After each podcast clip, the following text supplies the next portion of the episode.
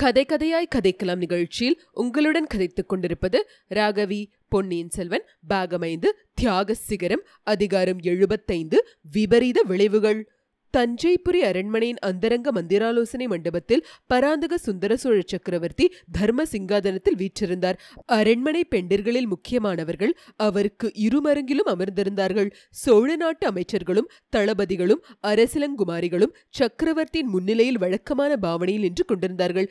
பெண்டிர்களிலே மூத்த எம்பெருமாட்டியான செம்பியன் மாதேவியும், உடைய பிராட்டி வானமாதேவியும், இளைய பிராட்டி குந்தவியும், கொடும்பாளூர் இளவரசி வானத்தையும் காணப்பட்டனர். அவர்களுடன் கலந்து நிற்பதற்கு தயங்கிய பூங்குழலியும் சற்று தூரத்தில் காணப்பட்டால். ஆடவர்களிலே பெரிய பழுவேட்டரையரும் சின்ன பழுவேட்டரையரும் முதன் மந்திரி அனிருத்தரும் சேனாதிபதி பெரிய வேளாறும் மிலாடுடையார் மலையமானும் இளவரசர் அருள்மொழிவர்மரும் புனர்ஜென்மம் பெற்ற மதுராந்தக தேவரும் பார்த்திபேந்திர பல்லவனும் முதன் மந்திரிக்கு பின்னால் சற்று ஒதுங்கி திருமலையும் இருந்தனர். சக்கரவர்த்தி சபையில் கூடியிருந்தவர்களை கண்ணோட்டமாக பார்த்துவிட்டு, அழைத்தவர்கள் எல்லாரும் வந்திருக்கிறார்களா? கடம்பூர் மன்னரை காணோமே என்றார். சம்புவரையரின் மகன் இப்போதுதான் திரும்பி வந்தான். தந்தையும் மகனும் விரைவில் இங்கு வந்து சேர்வார்கள் என்றான் பார்த்திபேந்திரன். ஓ, கந்தன்மாறன் திரும்பி வந்துவிட்டானா? என்ன செய்தி கொண்டு வந்தான்? தப்பி ஓடியவர்களை பிடித்து கொண்டு வந்துவிட்டானா என்று சுந்தர சோழர் விரைவினார்.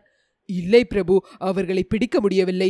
ஆனால் வந்தியத்தேவனை கொன்றுவிட்டதாக சொல்லுகிறான். இன்னொரு பைத்தியக்காரன் அகப்படவில்லையாம், தப்பி போய்விட்டானாம் என்றான் பார்த்திபேந்திரன். பெரிய பழுவேட்டரர் இப்போது ஒரு ஹூங்காரம் செய்தார். அவர் ஏதோ சொல்ல போகிறார் என்று மற்றவர்கள் எதிர்பார்த்தார்கள். ஆனால் அவர் ஒன்றும் சொல்லவில்லை. சக்கரவர்த்தி, நான் செய்த தவறினால் இன்னும் என்னென்ன விளைவுகள் நேருமோ தெரியவில்லை. முதன் மந்திரி, என் மனத்தில் உள்ள எண்ணங்களை நன்கு அறிந்திருக்கிறீர். எனக்கும் என் குலத்துக்கும் மிகவும் வேண்டியவர்களை இங்கே இப்போது அழைத்திருக்கிறேன். எதற்காக அழைத்தேன் என்பதையும் என் கருத்தையும் நீர்தான் இவர்களுக்கு எடுத்து சொல்ல வேண்டும். என்னை காட்டிலும் தெளிவாக உம்மால் சொல்ல முடியுமல்லவா என்றார். ஆக்ஞை சக்கரவர்த்தி என்று முதலமைச்சர் கூறிவிட்டு சபையோரை பார்த்து சொன்னார். பல காரணங்களினால் சக்கரவர்த்தியின் உள்ளம் புண்பட்டிருப்பதை நீங்கள் அனைவரும் அறிவீர்கள். அபிமன்யுவையும் அரவானையும் ஒத்த வீராதி வீரனான மூத்த மகனை சமீபத்தில் நம் மன்னர் பறிகொடுக்க நேர்ந்தது. இளவரசர் இறந்த காரணமோ இன்னும் மாயமாக இருந்து வருகிறது. மூன்று ஆண்டு காலமாக அந்த வீர திருமகனை தம் அரசர் பார்க்கவில்லை. காஞ்சியில் பொன் மாளிகை கட்டிவிட்டு தந்தையை அங்கே வந்து தங்கியிருக்க வேண்டும் என்று கரிகாலர் செய்திக்கு மேல் செய்தி விடுத்தார். ஆயினும் சக்கரவர்த்தி போகவில்லை. அதன் காரணம் நீங்கள் எல்லோரும் அறிந்ததே. இந்த தஞ்சை மாநகரில் சக்கரவர்த்தி சின்ன பழுவேட்டரையரின் பாதுகாப்பில் இருந்து வந்தார். நாடு நகரங்களில் பலவித வதந்திகள் உலாவி வந்தன. அத்தகைய சந்தர்ப்பங்களில் சக்கரவர்த்தி தஞ்சையை விட்டு சென்றால் பழுவேட்டரையரிடம் அவருக்கு நம்பிக்கை குன்றிவிட்டதாக யாரேனும் எண்ணக்கூடுமல்லவா? அத்தகைய எண்ணத்துக்கு இடம் கொடுக்க சக்கரவர்த்தி விரும்பவில்லை. நம் அரசர் சொல்வதற்கு தயங்கக்கூடிய ஒரு செய்தியை நான் வெளிப்படையாக சொல்கிறேன்.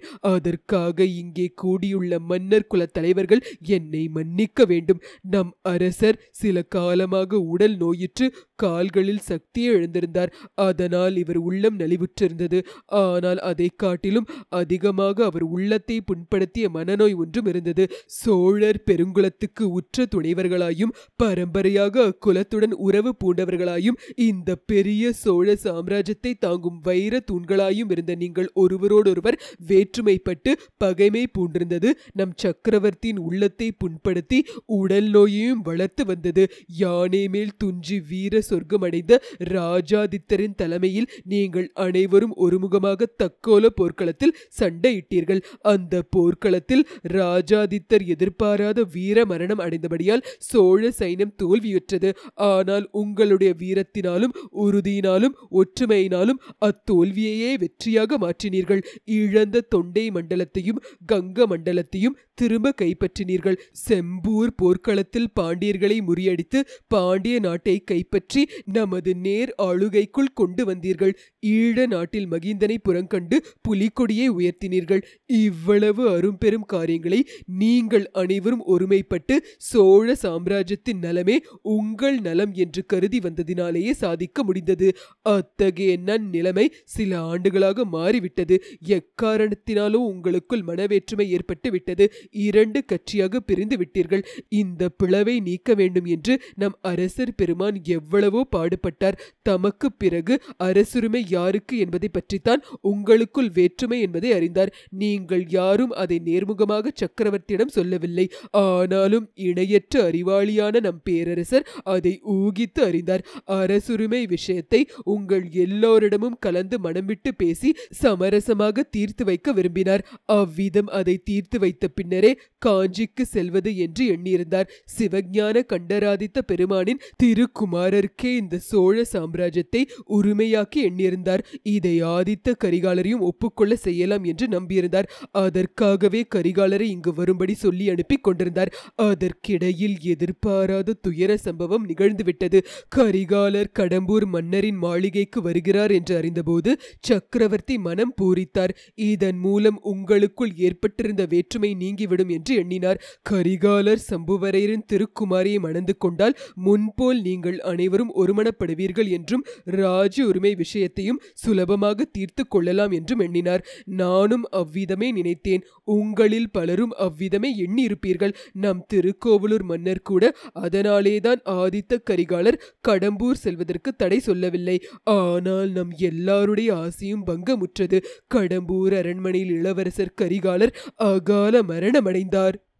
அது எப்படி நேர்ந்தது என்பதை கண்டறிய போகிறோமா இல்லையா? இதை தெரிந்து கொண்டு மேலே நீங்கள் பேசுவது உசிதமாயிருக்கும் என்றார் திருக்கோவலூர் மலையமான். ஆமாம், அதை தெரிந்து கொள்ளாமல் மேலே எந்த யோசனையும் செய்வது சாத்தியமில்லை என்றார் சேனாதிபதி. வீர பெருமக்களே, நடந்தது நடந்துவிட்டது. போனதை பற்றி கிளறி கொண்டிருக்க வேண்டாம் என்று சக்கரவர்த்தி கருதுகிறார் என்றார் முதன் மந்திரி அனிருத்தர். அது எப்படி முறையாகும்? சோழ குலத்தின் நீதி பரிபாலனம் உலக பிரசித்தமானது. இந்த ராஜ்யத்தில் ஒரு திக்கற்ற அனாதை உயிரிழந்தாலும் அது எப்படி நேர்ந்தது என்று விசாரிக்கப்படுகிறது. அதற்கு யாராவது காரணம் என்று ஏற்பட்ட பின் தக்க தண்டனை விதிக்கப்படுகிறது. அப்படி இருக்க பட்டத்து இளவரசர் என்று முடிசூட்டிய இளங்கோவின் அகால மரணத்தை எவ்வாறு விசாரிக்காமல் விடுவது என்றார் சேனாதிபதி பெரிய வேளாறு.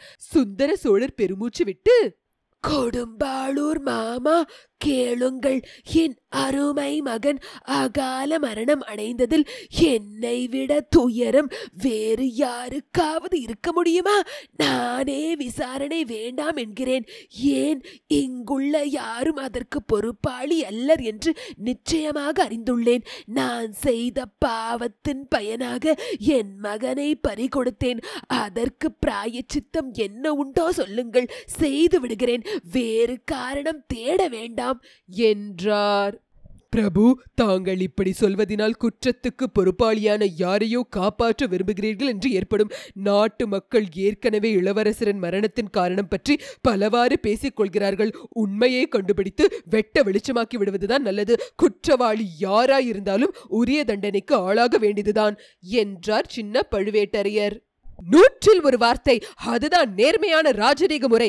இந்த பெருங்குற்றத்தை விசாரித்து தண்டிக்காவிட்டால் நாட்டு மக்களுக்கு நீதி பரிபாலனத்திலேயே நம்பிக்கை குன்றி போய்விடும் என்றான் பார்த்திபேந்திரன். பெரியவர்களே, இதை பற்றி ஏன் இவ்வளவு யோசனையும் வாத பிரதிவாதமும்?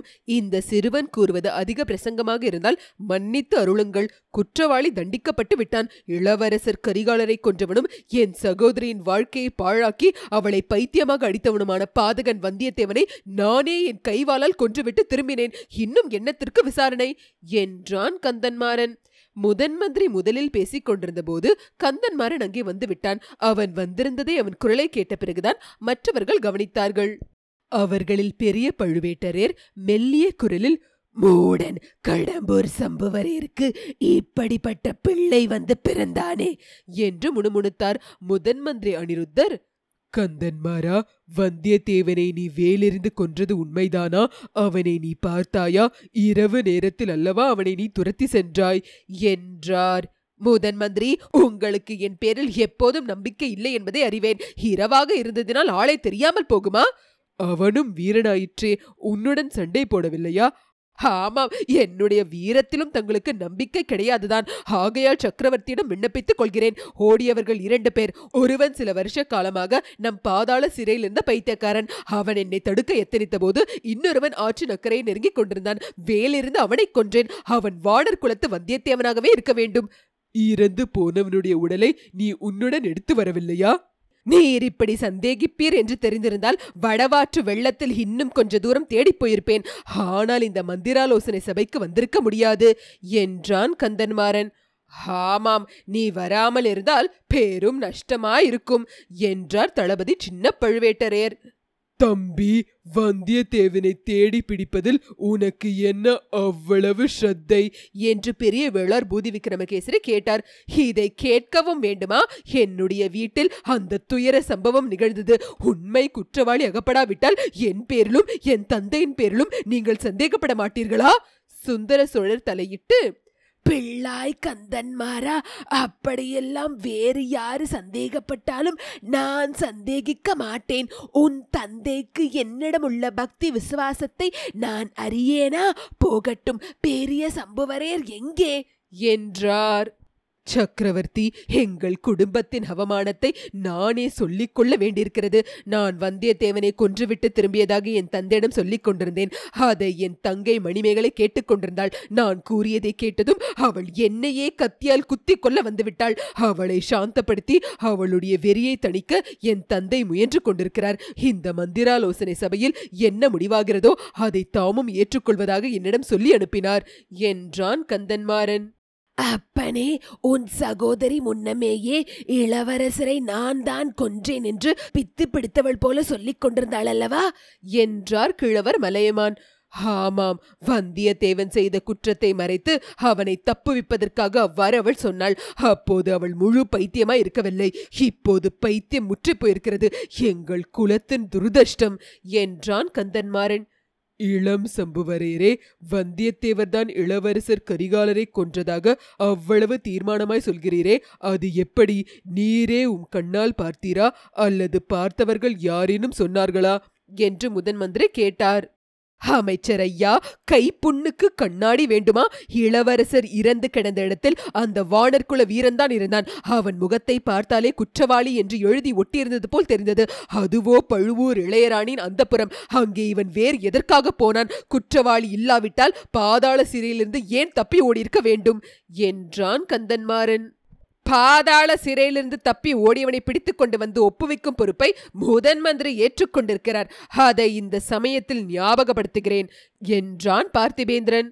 பல்லவர் குல கோமகனே, நான் அவ்வாறு ஏற்றுக்கொண்டது உண்மைதான்.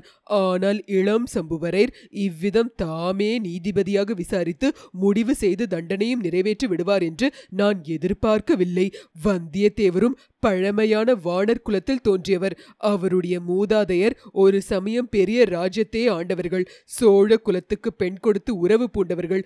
குறுநில மன்னர் குலத்தில் வந்தவர்கள் மீது குற்றம் ஏற்பட்டால் சக்கரவர்த்தியை தர்மாசனத்தில் வீற்றிருந்து விசாரி முடிவு செய்வதுதான் மரபு என்றார் முதன் மந்திரி அனிருத்த பிரம்மராயர். ஐயா, சிறையிலிருந்து தப்பி ஓடியவனை உயிர் உள்ளவனாகவும் பிடித்து வரலாம், அல்லது உயிரற்றவனாக பிடித்து வரலாம் என்பதும் மரபுதான் என்றான் பல்லவர் குலவீரன் பார்த்திபேந்திரன். வந்தியத்தேவனை உயிரற்றவனாகவும் இளம் சம்புவரையர் கொண்டு வரவில்லையே, வடவாற்று வெள்ளத்தில் விட்டுவிட்டல்லவா வந்துவிட்டார் என்றார் முதன் மந்திரி அனிருத்தர். அச்சமயத்தில் பெரிய சம்புவரையர் அந்த மந்திராலோசனை மண்டபத்தில் பிரவேசிக்கவே எல்லாருடைய கண்களும் அவர் பால் திரும்பின. அவர் முகத்தில் குடிக்கொண்டிருந்த வேதனையை அனைவரும் கவனித்தார்கள். கந்தன்மாறன் அவர் அருகில் சென்று மெல்லிய குரலில், மணிமேகலை எப்படி இருக்கிறாள் என்று கேட்டான். சம்புவரையர், அப்படியேதான் இருக்கிறாள். உன் அன்னையை அவளுக்கு காவல் வைத்துவிட்டு வந்தேன் என்று உரத்த குரலில் சற்று கடுமையாகவே கூறினார். சக்கரவர்த்தி சம்புவரையரை பார்த்து, ஐயா, தாங்கள் தங்கள் செல்வகுமாரியின் அருகில் இருப்பது அவசியமானால் அவ்வாறே செய்யலாம். நம்முடைய ஆலோசனையை நாளை வைத்துக் கொள்ளலாம் என்றார். இல்லை பிரபுவே, அவள் அருகில் நான் இருந்து பயனொன்றுமில்லை. என் குமாரன் கைவேலினால் உயிர் துறந்த வானர் குலவீரன் வந்தியத்தேவன் மீண்டும் உயிர் பெற்று வந்தால் ஒருவேளை பயன்படலாம் என்றார் சம்புவரையர். அவர் பேச்சில் தொனித்த வேதனை நிறைந்த துயரமும் மனக்கசப்பும் அந்த சபையில் சிறிது நேரம் மௌனம் குடிக்கொள்ளும்படி செய்தது. முதன் மந்திரி அனிருத்தர், ஐயா, தங்கள் மாளிகையில் நடந்த விபரீத சம்பவத்தை பற்றி பேசிக் கொண்டிருந்தோம். இளவரசர் தங்கள் மாளிகையில் அகால மரணம் அடைய நேர்ந்ததினால் தங்கள் உள்ளம் எவ்வளவு புண்பட்டு இருக்கிறது என்பதை நாங்கள் எல்லோரும் உணர்ந்திருக்கிறோம். அதற்கு தங்களை எந்த விதத்திலும் பொறுப்பாக சக்கரவர்த்தி விரும்பவில்லை. ஆனாலும் நாடு நகரங்களில் நாலா விதமான வதந்திகள் பரவாமல் இருக்கும் பொருட்டு இளவரசரின் மரணம் எவ்விதம் நேர்ந்தது என்று நிச்சயமாக தெரிந்தால் நல்லது அல்லவா? இந்த சபையில் கூடியுள்ளவர்கள் அவ்வாறு கருதுகிறார்கள். அதை பற்றி தாங்கள் ஏதாவது தெரியப்படுத்துவதற்கு இருக்கிறதா? வானர் குலத்து வந்தியத்தேவனால் தான் இளவரசரின் மரணம் நேர்ந்தது என்று இளம் சம்புவரையர் சாதிக்கிறார். தங்களுடைய கருத்து என்ன என்று கேட்டார். சம்புவரையர் சிறிது நேரம் திகைத்து நின்றார். பின்னர் நாலாபுரமும் பார்த்தார். அவருடைய பார்வை கந்தன்மாறன் பேரில் விழுந்ததும், ஆமாம், இந்த மூடன் அவ்வாறுதான் அன்றைக்கும் சொன்னான். அதை நான் நம்பவில்லை, இன்றும் நம்பவில்லை. இவன் வார்த்தையை கேட்டு இளவரசர் கரிகாலரை கடம்பூர் மாளிகைக்கு வரும்படி அழைத்தேன். அதனால் இத்தனை விபரீத விளைவுகள் நேர்ந்து விட்டன. எனக்கும் என் குலத்துக்கும் என்றும் அழியாத அபகீர்த்தி ஏற்பட்டு விட்டது என்றார். கிழவர் மலையமான் இறங்கிய குரலில், சம்புவரையரே, பதற வேண்டாம். நடந்தது நடந்து விட்டது. நல்ல எண்ணத்துடனேதான் தாங்கள் என் பேர பிள்ளையை தங்கள் மாளிகைக்கு அழைத்தீர்கள். கரிகாலனுடைய மரணத்துக்கு தங்களை பொறுப்பாக்க இங்கே யாரும் எண்ணவில்லை. ஆகையினாலேதான் உண்மையை அறிய விரும்புகிறோம். அதற்கு தாங்கள் உதவி செய்தால் நலமாயிருக்கலாம் என்றார். நான் என்ன உதவி செய்ய முடியும்? என் மகன் ஒன்று சொல்லுகிறான், அதற்கு நேர்மாறாக என் மகள் இன்னொன்று சொல்லுகிறாள். இருவர் பேச்சையும் என்னால் நம்ப முடியவில்லை. எனக்கும் உண்மை தெரியவில்லை. கண்களை கட்டி காட்டிலே விட்டது போல் இருக்கிறது. உண்மையில் நடந்ததை அறிவதற்கு என்னை காட்டிலும் தனாதிகாரி பெரிய பழுவேட்டரை உதவி செய்யக்கூடும். அவரை கேளுங்கள். அவர்தான் எல்லாவற்றுக்கும் மூல காரணம். அவர்தான் முதன் முதலில் மதுராந்தக தேவரை ரகசியமாக கடம்பூருக்கு அழைத்து வந்தார். என் மகளை அவருக்கு மனம் செய்து கொடுக்கும்படியும் சொன்னார். அதிலிருந்து என் குடும்பத்துக்கு சனியன் பிடித்தது. அந்த மதுராந்தக தேவரே இப்போது மாயமாய் மறைந்து விட்டதாக அறிகிறேன். பின்னர் பெரிய பழுவேட்டரையர் தமது இளைய ராணியை அழைத்து கொண்டு வந்தார். காஞ்சியிலிருந்து இளவரசரையும் வர பண்ணினார். இரண்டு பேரையும் என் மாளிகையில் விட்டுவிட்டு போய்விட்டார். ஏன் போனார் என்று கேளுங்கள். அவருடைய இளையராணி இப்போது எங்கே போனார் என்று கேளுங்கள். இவ்விதம் சம்புவரையர் வெறி கொண்டவர் போல் எதையெல்லாமோ பேசிக்கொண்டே போனார். சக்கரவர்த்தி குறுக்கிட்டு, போதும் போதும், நிறுத்துங்கள். இதனாலே தான் நடந்துவிட்ட காரியத்தை பற்றி விசாரணை ஒன்றும் வேண்டாம் என்று நான் சொன்னேன். நீங்கள் கேட்கவில்லை. ஏற்கனவே உங்களுக்குள்ளே இருக்கும் வேற்றுமை போதாதா? புதிய பூசல்கள் வேறு வேண்டுமா? சம்புவரையரே, உங்கள் மாளிகையில் நடந்ததற்கு நீங்கள் பொறுப்பாளி அல்லர். அதனாலே தான் உங்களை உடனே பாதாள சிறையிலிருந்து விடுவிக்க சொன்னேன். என் வீர புதல்வன் அகால மரணம் அடைந்ததற்கு என்னுடைய பழைய பாவங்கள் தான் காரணம். யார் பேரிலும் குற்றமில்லை. நீங்கள் அதை பற்றி ஒன்றும் சொல்ல வேண்டாம். பெரிய பழுவேட்டரையரும் எதுவும் சொல்ல வேண்டியதில்லை என்றார். அப்போது பெரிய பழுவேட்டரையர் சிம்ம கர்ஜனையை போல் தொண்டையை கணித்துக் கொண்டு பெரும் குரலில் பேசினார். சோழ குல கோமகனே, கருணை கூர்ந்து மன்னிக்க வேண்டும். நான் பேசாமல் இருக்கலாகாது. என் மனத்தில் உள்ளதை கூறியே ஆக வேண்டும். உண்மையை நான் அறிந்தபடி சொல்லியே ஆக வேண்டும். ஆம் பெருமானே, உண்மையை எதற்காக சொல்ல வேண்டும் என்றும் சொல்லாமலே என் பிரதிங்கையை நிறைவேற்றி விடலாம் என்றும் எண்ணியதுண்டு. ஒரு காலத்தில் நான் வேளக்கார படைக்கு தலைவனாயிருந்தேன். சோழர் குலத்தை சே சேர்ந்தவர்களுக்கு ஆபத்து வரும் காலத்தில் காப்பாற்ற முடியாவிட்டால் என் தலையை நானே வெட்டி கொண்டு உயிர் விடுவேன் என்று பிரதிஞ்ஞை செய்திருந்தேன். ஆதித்த கரிகாலரை காப்பாற்ற என்னால் முடியவில்லை. ஆகையால் என் பிரதிஞ்ஞையை நிறைவேற்றியே தீர வேண்டும். அதற்கு முன்னால் எனக்கு தெரிந்த உண்மையை சொல்லிவிட விரும்புகிறேன். இல்லாவிட்டால் வீணான பல பல சந்தேகங்கள் ஏற்பட்டு வீண் பழிகள் சுமத்தப்பட ஏதுவாகும். இவ்வாறு பெரிய பழுவேட்டரர் கூறி நிறுத்திய போது அந்த சபையில் பரிபூர்ண மௌனம் குடிக்கொண்டிருந்தது. எல்லாருடைய உள்ளமும் ஒரு கணம் கடித்து உருகிவிட்டது. சக்கரவர்த்தி தொழு தொழுத்த குரலில், மாமா, சற்று யோசியுங்கள். எதற்காக தாங்கள் நடந்து போன காரியங்களை பற்றி பேச வேண்டும்? இறந்தவர்களின் உயிர் திரும்பி வரப்போவதில்லை. தாங்கள் மனமறிந்து சோழ குலத்துக்கு எந்தவித துரோகமும் செய்திருக்க மாட்டீர்கள். ஆகையால் நடந்து போனதை மறந்துவிட்டு இனி நடக்க வேண்டியதை பற்றி பேசுவோம் என்றார். இல்லை ஐயா, நடந்து விட்டதை பற்றி நான் பேசியே ஆக வேண்டும். சோழர் குலத்துக்கு நான் எவ்வளவு பெரிய துரோகம் செய்திருக்கின்றேன் என்று கூறியே தீர வேண்டும். தங்களுக்கும் எனக்கும் குல தெய்வமான துர்கா தேவிதான் அவ்விதம் நேராமல் தடுத்தாள். அந்த அன்னை பரமேஸ்வரிக்கு என் காணிக்கையை செலுத்தியே தீர வேண்டும். கருணை கூர்ந்து நான் சொல்ல போவதை செவி கொடுத்து கேளுங்கள் என்றார் பெரிய பழுவேட்டரையர்.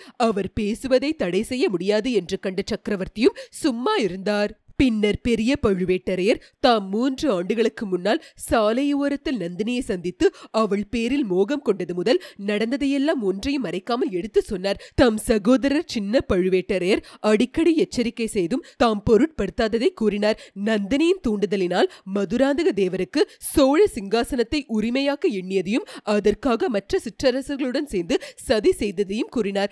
நந்தினியின் மூடு பல்லக்கில் மதுராந்தகனை அழைத்து போனதையும் பற்றி சம்புவரையர் மாளிகையில் நள்ளிரவில் நடந்த கூட்டத்தை பற்றியும் கூறினார். முதன் முதலில் வந்தியத்தேவன் காரணமாகவே நந்தினியின் பேரில் தமக்கு சந்தேகம் உதித்தது என்றும் அதிலிருந்து பாண்டிய நாட்டு சதிகாரர்களை பற்றி யோசனை தோன்றியது என்றும் தெரிவித்தார். ஆனாலும் அவ்வப்போது நந்தினியின் மோகமாகிய மாயை தம் அறிவை மறைத்து வந்தது என்றும் துயரத்தோடு எடுத்து சொன்னார். கடைசியாக கொள்ளிடத்து உடைப்பு வெள்ளத்தில் சிக்கிக் கொண்டதனால் பாண்டிய நாட்டு சதிகாரர்கள் திட்டம் இன்னதென்று அறிந்து கொண்டதையும் விரைந்து திரும்பி கடம்பூர் சென்றதையும் கூறினார். வழியில் காளாமுக செய்வர் போல் வேஷம் பூண்டதையும் இடும்பன்காரின் உதவியினால் ரகசிய வழியில் சென்று அந்தப்புரத்தை அடைந்ததையும் யாழ் களஞ்சியத்தில் ஒளிந்திருந்து நந்தினிக்கும் இளவரசருக்கும் நடந்த சம்பாஷணையை ஒட்டு கேட்கும் ஆர்வத்தினால் ஒரு நிமிடம் தாமதித்ததையும் அதற்குள் இளவரசர் மாண்டு விழுந்ததையும் தெரிவித்தார். அவரை தாங்குவதற்காக தாம் பாய்ந்து சென்றபோது விளக்கு அணைந்ததையும் தம்மை பலர் சூழ்ந்து தாக்கியதையும் தாம் மூச்சையிற்றதையும் பச்சைமலை குகையில் தமக்கு பிரக்ஞை வந்ததையும் பின்னர் திரும்பி வந்ததையும் விவரித்தார். சக்கரவர்த்தி, இவ்விதம் சோழர் குலத்துக்கு நான் பெருந்துரோகம் செய்தவனாவேன். பாண்டிய நாட்டு சதிகாரர்களுக்கு என்னுடைய அரண்மனையிலேயே இடம் கொடுத்தேன். நம்முடைய பொக்கிஷத்திலிருந்தும் அவர்கள் சதி செயலுக்கு வேண்டிய பொருள் கொண்டு போக அனுமதித்தேன். தங்களையும் தங்கள் புதல்வர்கள் இருவரையும் ஒரே சமயத்தில் கொன்று விடுவதற்கு அந்த சதிகாரர்கள் திட்டமிட்டார்கள். தங்களை செவிடும் ஊமையுமான ஒரு தெய்வ பெண்மணி தன் உயிரை கொடுத்து காப்பாற்றினாள். பொன்னியின் செல்வரை கேவலம் அறிவற்ற மிருகமாகிய ஒரு யானை காப்பாற்றியது. நான் ஆதித்த கரிகாலரை காக்க முயன்று தோல்வியுற்றேன். அவருடைய அகால மரணத்துக்கு நானே ஆதியிலும் நடுவிலும் முடிவிலும் காரணமாவேன். ஐயா, துர்கா பரமேஸ்வரி சந்நிதியில் நான் எடுத்துக்கொண்ட பிரதிஞ்ஞையை ஏதோ நிறைவேற்றுவேன் என்று கூறிவிட்டு தம் நீண்ட கரத்தில் பிடித்திருந்த வாளை வீசினார். அவருடைய நோக்கத்தை அறிந்து கொண்ட அனைவரும் திடுக்கிட்டு பிரமித்து நின்றார்கள். சிறிது சிறிதாக அவர் அருகில் வந்திருந்த பொன்னியின் செல்வர் மட்டும் சட்டென்று பாய்ந்து பெரிய பழுவேட்டரையரின் வாள் ஓங்கிய கரத்தை இறுக்கி பிடித்துக் கொண்டார். ஐயா, பொறுங்கள். வழி வழியாக சோழர் குலத்து மன்னர்களின் முடிசூட்டு விழாவின் போது பழுவேட்டரையில் தான் கிரீடத்தை எடுத்து தலையில் வைப்பது வழக்கம். என் பட்டாபிஷேகத்தின் போதும் தங்கள் ஆகி வந்த கருத்தினால் தான் முடிசூட்ட வேண்டும். அதற்கு பிறகு தங்கள் விருப்பம் போல் செய்து கொள்ளலாம். அதுவரையில் பொறுத்திருங்கள் என்றார். இந்த வார்த்தைகள் சக்கரவர்த்தியையும் மற்ற குறுநில மன்னர்களையும் வியப்பு கடலில் ஆழ்த்தின என்று சொல்ல வேண்டியதில்லையல்லவா? இத்துடன் அதிகாரம் எழுபத்தைந்து முற்றிற்று. கேட்டோ கதைக்கலாம் நிகழ்ச்சியை கேட்டு ஆதரிக்கும் அன்பர்கள் எங்களை முகநூலிலும் இன்ஸ்டாகிராமிலும் பின்தொடருமாறும் கேட்டுக்கொள்கிறோம். மேலும் உங்களது உற்றார் உறவினர்களுக்கும் கேட்டோ கதைக்கலாம் அலைவரிசை தெரியப்படுத்தும்படி கேட்டுக்கொள்கிறோம்.